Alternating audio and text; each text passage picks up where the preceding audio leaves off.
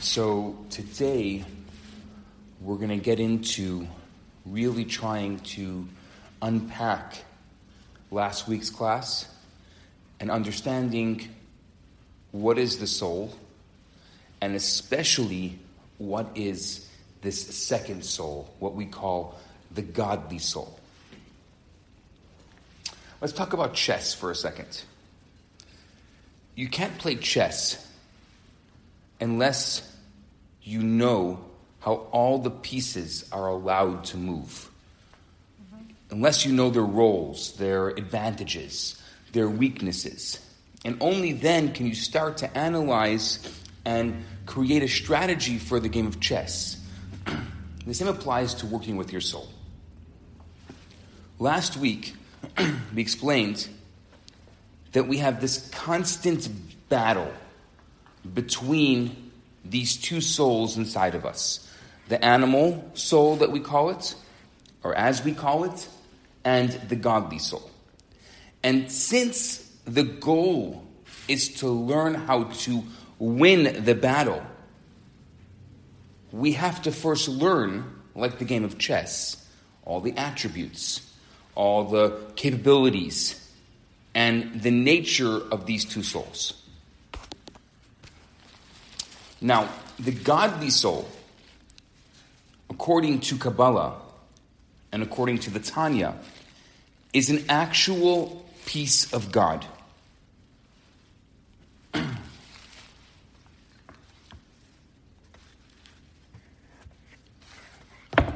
a sliver of holiness, like an apple that's cut into separate pieces just as every aspect, just as every characteristic of an apple can be found in each individual slice, so is every character trait and nature of God present in this godly soul.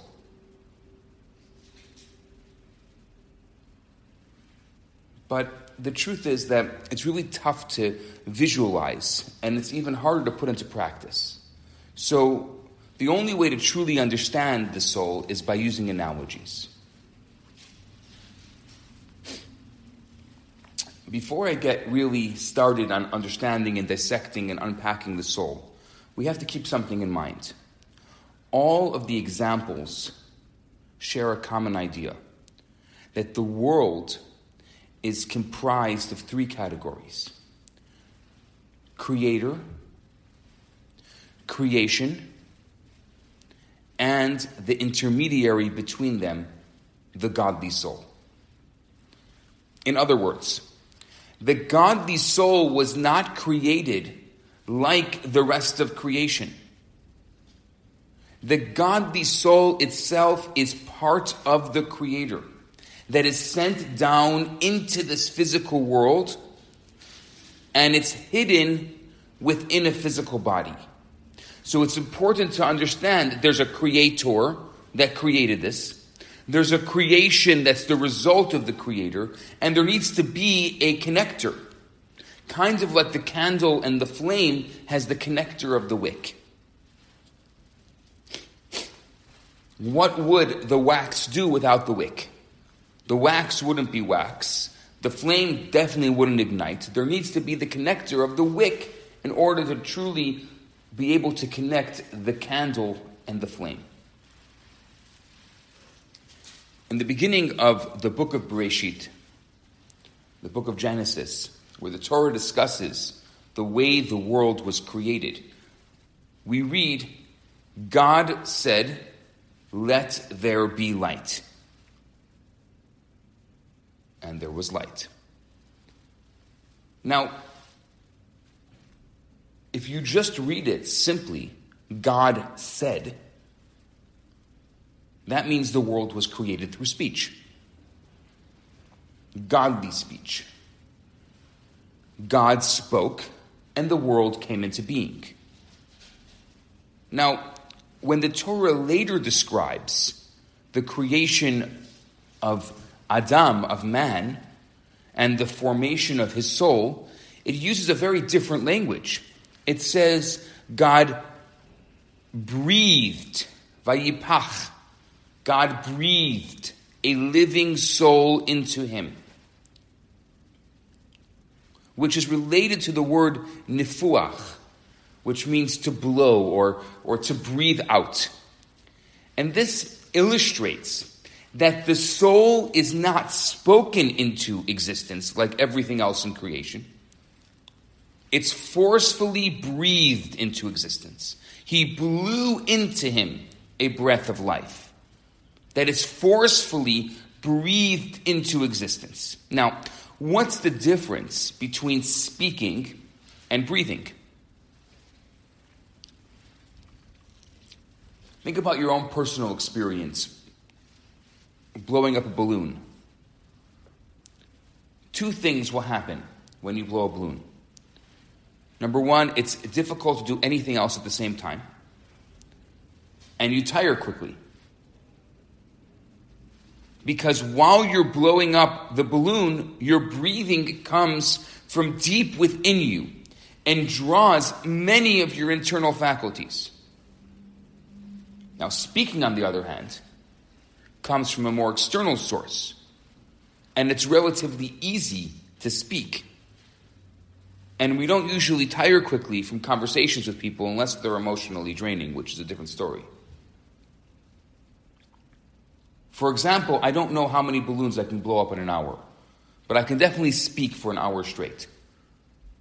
So there's, you, there's, no, there's no question that the, the, the force of speech is different than the force of breathing within to him a breath of life. So our soul comes from that innermost part of God, that innermost dimension of God.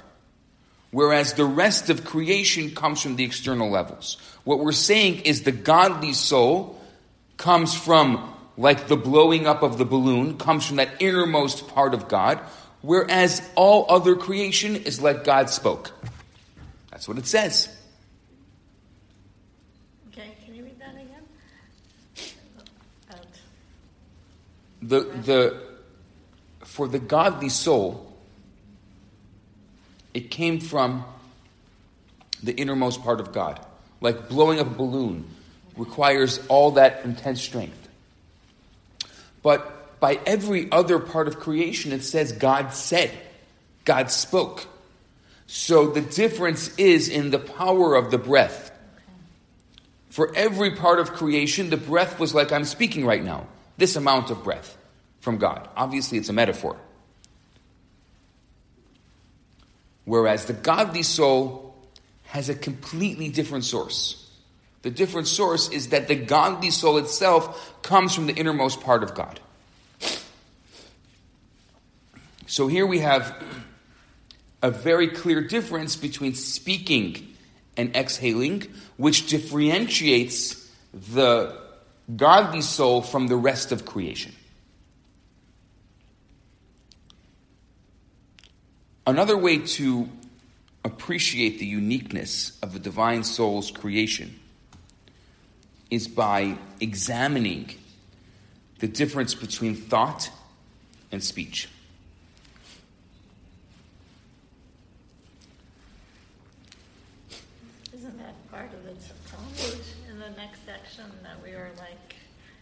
Part of the levushim, yeah. the garments of the soul. Yeah. Exactly. Very good. Speech is only an external expression of ourselves, not who we truly are. Our thoughts are much more unified with the soul, and it's our thoughts that reveal the soul's essence. The difference also explains why we can stop speaking whenever we want, but our thought process is constantly flowing. It's never stopping for even a moment. And I think that this also demonstrates why the divine soul, why the godly soul, is closer to God than any other creation, since it derives from the level of divine thought and not from divine speech. So the source of the godly soul comes from divine thought, from God's thought, whereas the rest of creation comes from God's speech.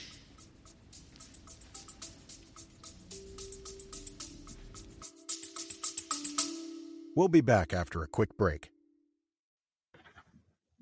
Are you tired of swiping right on every dating app out there and still getting nowhere?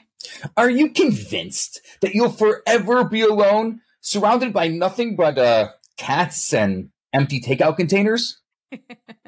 Hi, I'm Aleeza Ben Shalom, the host of the new show, Jewish Matchmaking, which you can find on Netflix. And I'm the love rabbi, Rabbi Yisrael Bernath, and we're inviting you to join us for Matchmaker Matchmaker. Each week, we'll answer one of your pressing relationship questions from how to get over your ex to how to deal with your partner's annoying habits. So if you're ready to laugh, uh, cry, or maybe even find love, then tune in to Matchmaker Matchmaker, and it's available now wherever you listen to your podcasts.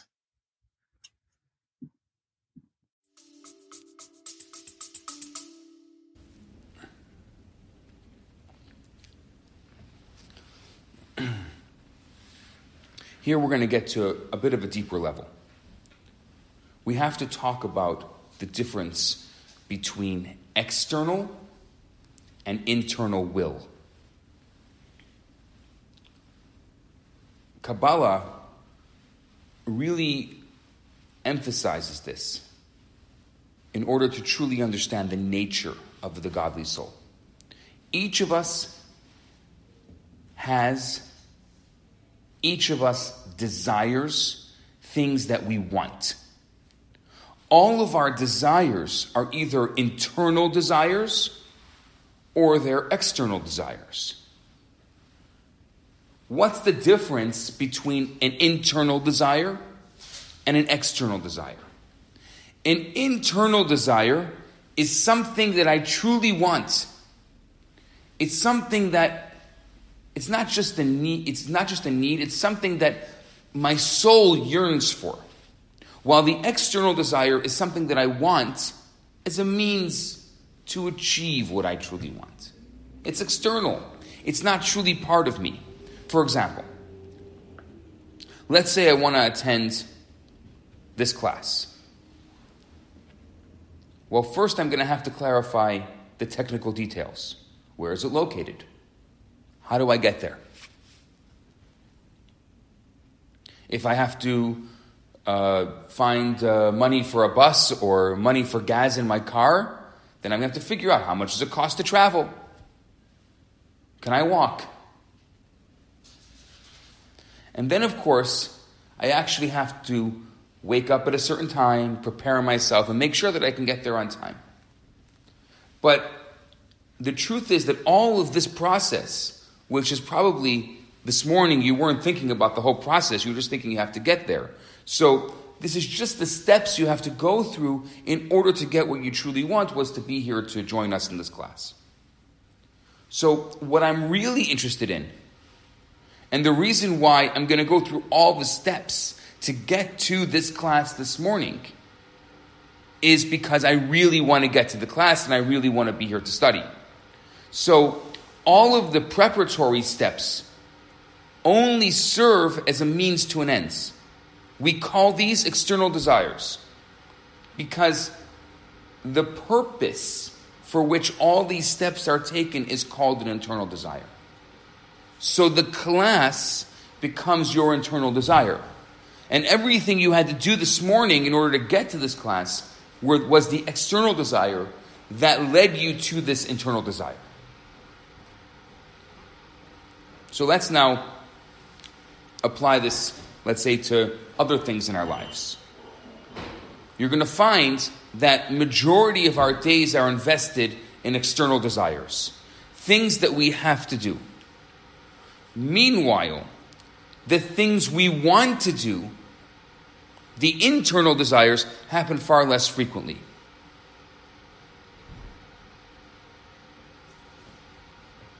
The difference between an internal and an external desire can also be applied to God.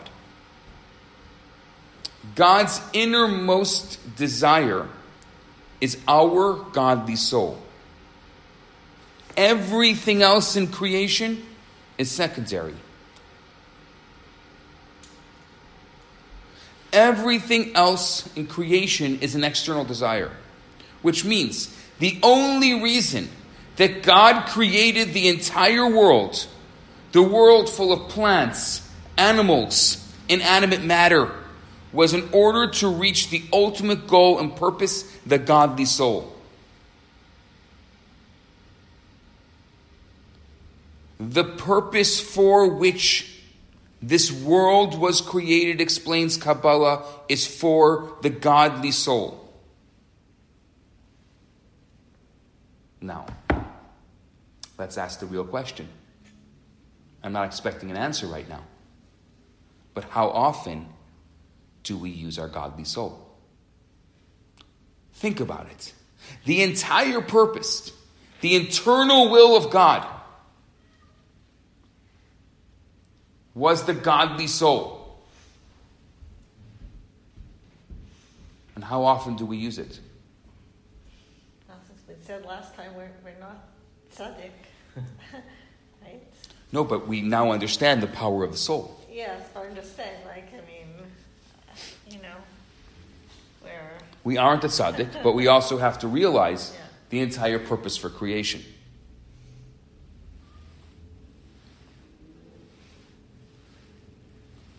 Now I'm going to go to my next analogy.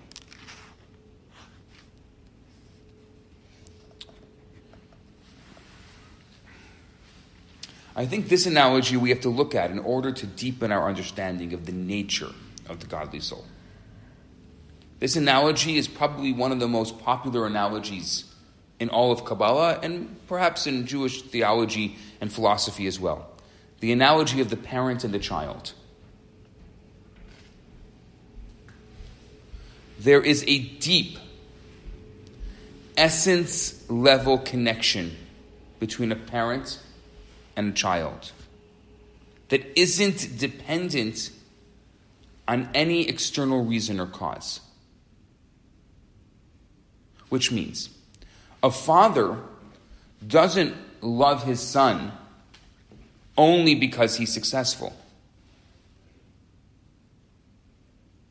He, he doesn't love one of his children more than the others because of their academic achievement. A mother is not going to favor and start deciding, oh, I like this more about this child and I like this more about that child. The love is the same for all the children because it flows from the very fact that they come from the essence of the, of, of the father, from the essence of the parent. Even in less than ideal situations, where there are difficulties and there are struggles in the parent child relationship, there still remains this inexplicable connection between parent and child. You can't.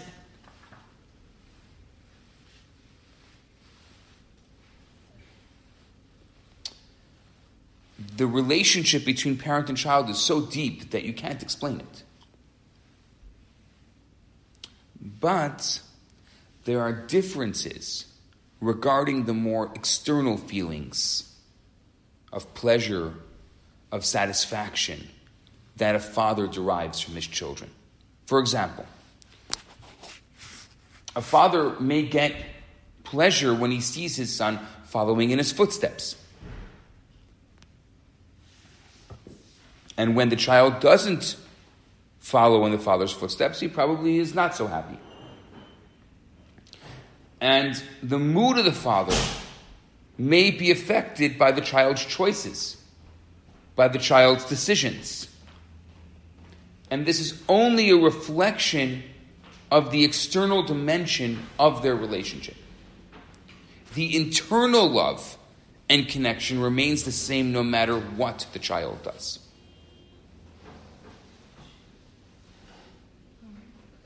So you can see the external and the internal difference more clearly in a situation, let's say, where the father's son has been taken captive, heaven forbid.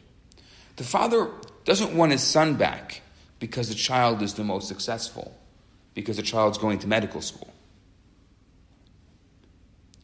The father wants the son back because he wants his son back and will do whatever it takes, whatever it costs to get the child back. It doesn't even matter how this particular child may or may not behave in the future and what their relationship may or may not have been before. Why? Because this situation brings out the deep, essential connection shared between father and son, which transcends all of the external characteristics of the relationship. The entire essence of the relationship is going to be brought out because the father is now looking for the child.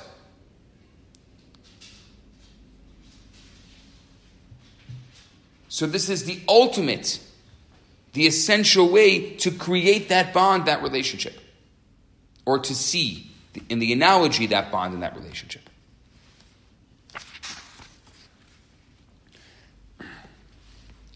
God's connection with the godly soul is similar. A deep core essence bond. And while it's true that, the fact, that this fact is, isn't always consciously seen and felt, just as the father's love for his son is not always openly expressed, but internally it's always there. Let me tell you a story.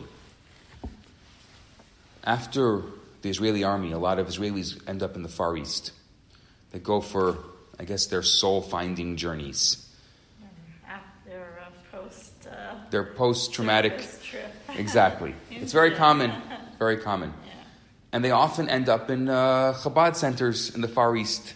They're filled, filled with Israelis. So this Israeli girl walks into a Chabad center in India. She had grown up in a kibbutz. She had very little knowledge of Judaism. She had very little knowledge of her Jewish identity, which is very common of the kibbutzim, and also very common of the difference in the separation between the secular and the religious Israelis. And it's very common also that while Israelis are in Israel, they don't explore anything Jewish. But all of a sudden, they go on these trips to the Far East and they want to connect to Judaism. It could primarily be because that's where you find all the Israelis. Right? Nobody called me American while I was living in the US, but I came to Canada and now I'm called an American. So you want to go find the Israelis in the Far East, you go to the Chabad centers. But also, it could be that because of the spiritual journey, a lot of Israelis are looking for something spiritual and they connect to Chabad there. She actually believed that the Chabad center in India was funded by her taxes in Israel. Some Israelis even think that Jews who become Balei Tshuva, returnees to Judaism, begin receiving monthly payments of 10,000 Israeli shekels every month. I've heard that before. I, I never heard that. Yeah. Okay. So she walks into this Chabad center. And right away she starts voicing her complaints against Chabad, against religion, against Judaism in general. She says, I'm enlightened, I'm educated, I don't believe in God, I don't believe in Torah. So the Chabad rabbi who tells the story, who's in charge of the center, was uh, particularly in a cheery mood. So he decided to go along with her instead of arguing. Are you sure you don't believe? Absolutely. Well, if that's the case, then prove it. There's a Torah scroll in the ark in the synagogue downstairs. Let's see you take it out and throw it on the floor. Oh, well, I, I, I can't do that. Why not? What's the problem? You just said you don't believe it's true. That the Torah is all made up and it's not holy.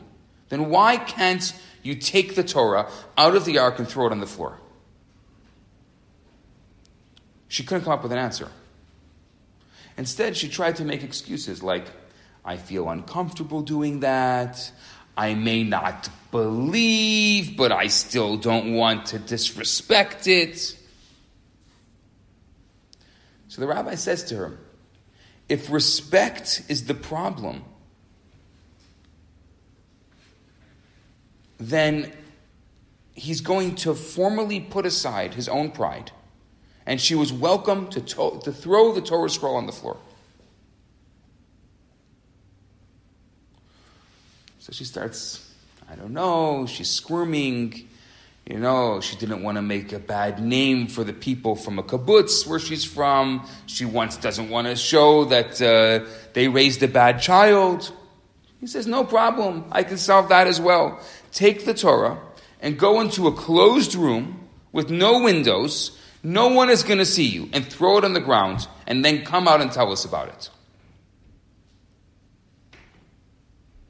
After going back and forth with this kind of bit of a game, she's speechless. And finally, she confesses that though she had no explanation why, she simply couldn't do it. The rabbi smiles and says, I'm not surprised. You have a godly soul, just like the rest of us. It's true that it's been asleep for a long time, perhaps even knocked out unconscious. But when it's pushed, when it's prodded, it awakens and asserts its absolute refusal to do anything that could separate it from God.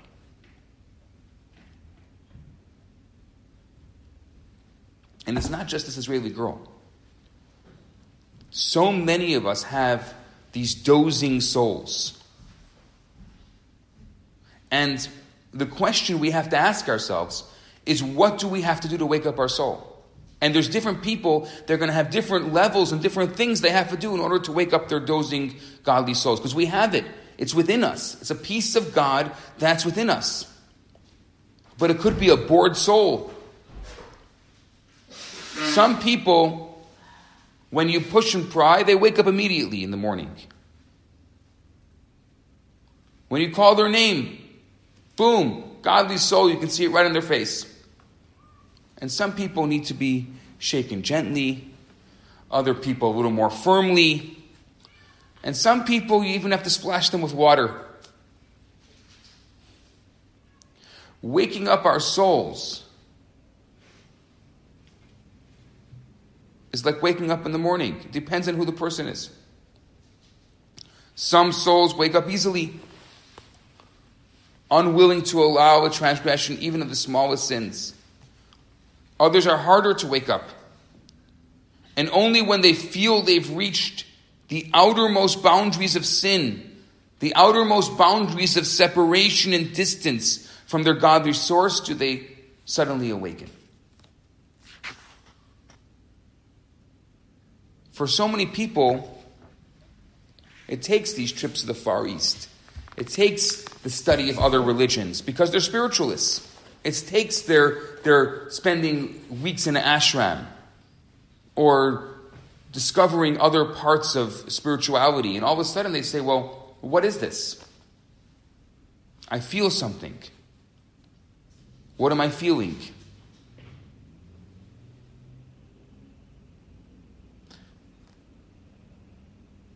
So let's go back now to the parent child relationship. I think that we can now better understand the nature and the character of the divine soul. Our godly souls make us all God's children. Like it says in the Devarim, you are the children of the Lord your God. As a result, we all become believers, and then the children of believers. Ma'aminim b'nei ma'aminim. Believers, the children of believers.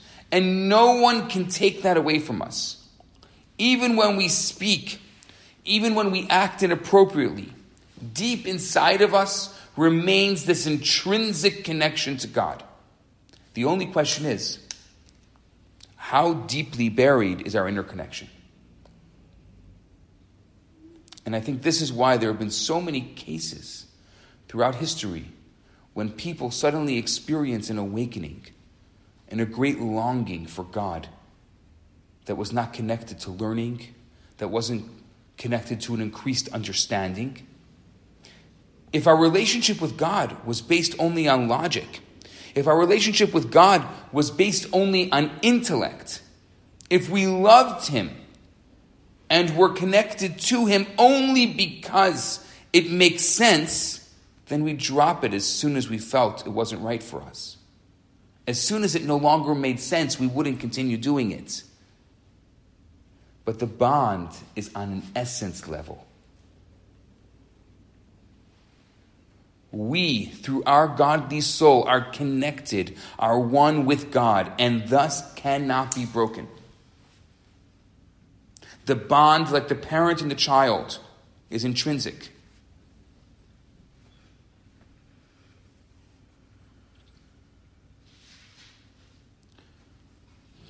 The Hasidim of yesteryear used to sing a song of a father looking for his son in the forest. Screaming out that intrinsic bond. It doesn't matter what the kid was doing yesterday. They could have had a big fight yesterday, but today he is connecting to the intrinsic bond the father and child have, screaming out for him in the forest.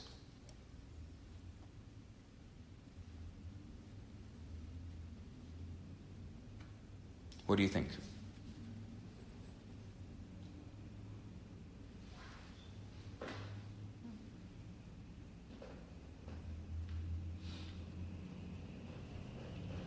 Okay, since you have no questions, we're going to go to a, a deeper level. Let's go to a deeper level, a deeper level of parent and child. Beyond this essential bond that the parent and child ideally share, let's understand the way the child comes into being. The process of bringing the child into this world begins in the thoughts of the parents. Kabbalah explains this. This is not a biology class. The first thought travels down the spine of the father, is incorporated into the semen, which is then transferred into the mother for fertilization. This thought is now transformed into an embryo that develops and matures in the mother's womb. After months of development, the fetus becomes a viable life and is born. This is the Kabbalistic explanation of how a child is formed. And this explanation demonstrates how the source, how the root from which the child is derived, even physically speaking, is in the mind of the parent, not in the speech of the parent. Even more, after the baby is born, the child's mind is the main organ that controls the entire body. Everything the child feels, everything the child thinks, Every move the child makes, all of the organs of the child's body are functioning due to the brain. Every part of the body receives its energy, receives its life force directly from the brain. So, since every part of the child's body is connected to the brain, the child's brain is the organ that most closely resembles its original source, the parent's brain. The entire body of the child, through the child's brain, remains connected to its source in the parent's brain. And I think this is the perfect analogy for our godly soul and the way it's connected to God. Our godly soul is not just where God created us and here we are in this world, but it's continuously connected to God.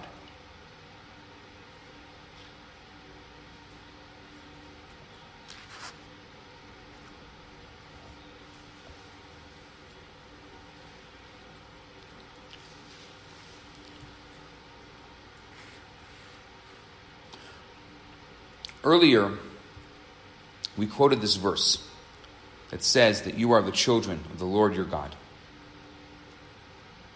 And we discussed how this means that every single one of us, because of our unique soul, has this parent child relationship with God. According to Kabbalah, the verse also teaches that the Jewish people collectively constitute one soul and one child, that we are not separate entities from one another, that we are responsible for one another.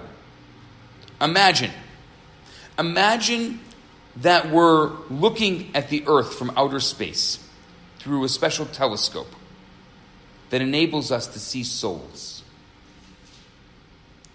We would see that all of us constitute one massive collective soul comprised of many organs, many limbs, similar to the way the body is designed.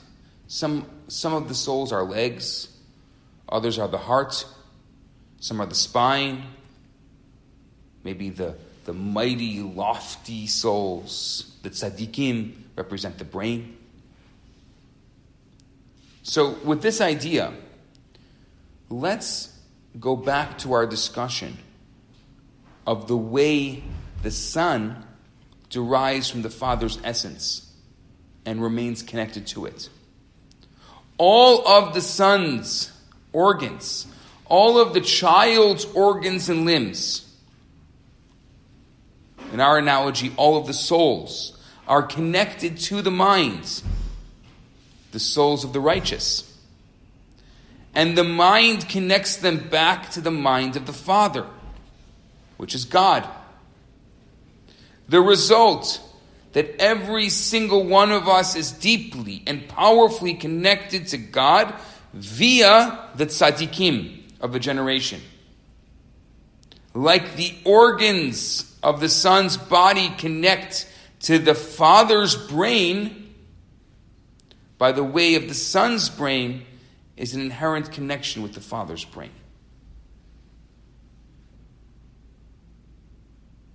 So, just like we have this inherent brain connection, we also, as if we're all part of the same body, all of the limbs connect to the brain. And through that, we connect to God. Now, there's something else that we can learn from this, from the parent child relationship. When the child was still in the potential stage, when the child had no form, when the child had no actual existence, the physical body, the organs, the limbs came into being only during this long process of development inside the mother's womb and the eventual emergence at birth. The same story is true with the godly soul.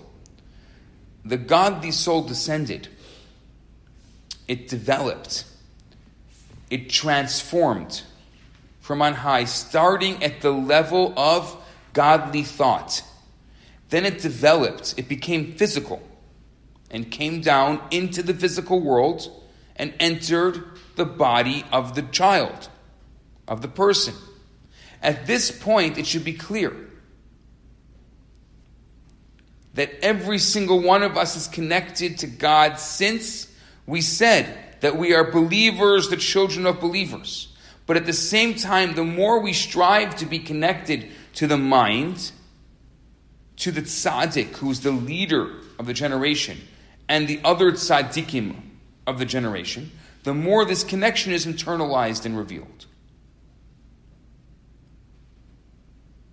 Tzaddikim don't see the world as we see it even if our faith in God is strong, when we look around, we first and foremost see the physical world, and then we have faith that the spiritual world exists behind the physicality that we see. When a tzaddik looks at the world, the tzaddik sees first the spiritual reality that infuses the entire physical world. The tzaddik sees godliness everywhere and is keenly aware that the physical world is not the true reality. By being connected to a tzaddik, we're given an opportunity to glimpse the world through the view of the tzaddik. We can see the world for a moment through the eyes of the tzaddik.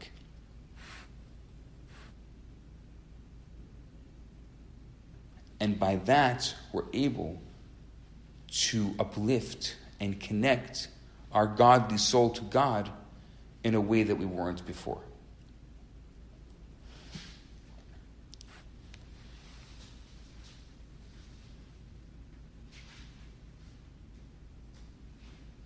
So, one question, but that doesn't mean we necessarily basically need them to connect to God because we have part of the godly soul in Of course, we can connect to God ourselves. But it'll definitely be a, a, a stronger connection and, and, a, and a more conscious oriented connection. We're not connecting to them, To connect to God, basically. it's connecting to the tzaddik, like the, like the, the hand connects to the brain.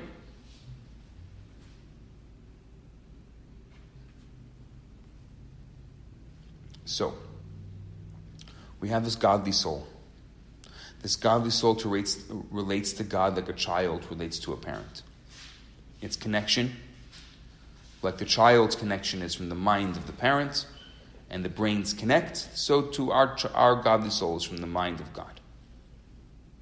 And, the, and the, uh, it's an essence, from the essence of God, from God blew into Adam a breath of life. Different than speech, which is the rest of creation. And this soul's connection, this godly soul's connection to God, is eternal and it's unbreakable no matter what happens. Even if you're never raised with spirituality, even if you have no religion in your life, even if you never connect to it, it's always going to be there. And at some point, and as many people can share stories of this in their lives, it kind of wakes up and says, No, what are you doing for me? Like we feed our bodies, we have to feed our godly souls. And that's exactly what we're doing here right now.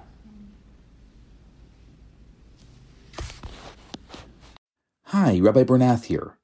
I have some great news for you. My popular four week course, Kabbalah for Everyone, is available right now for free for the next 50 people who download it.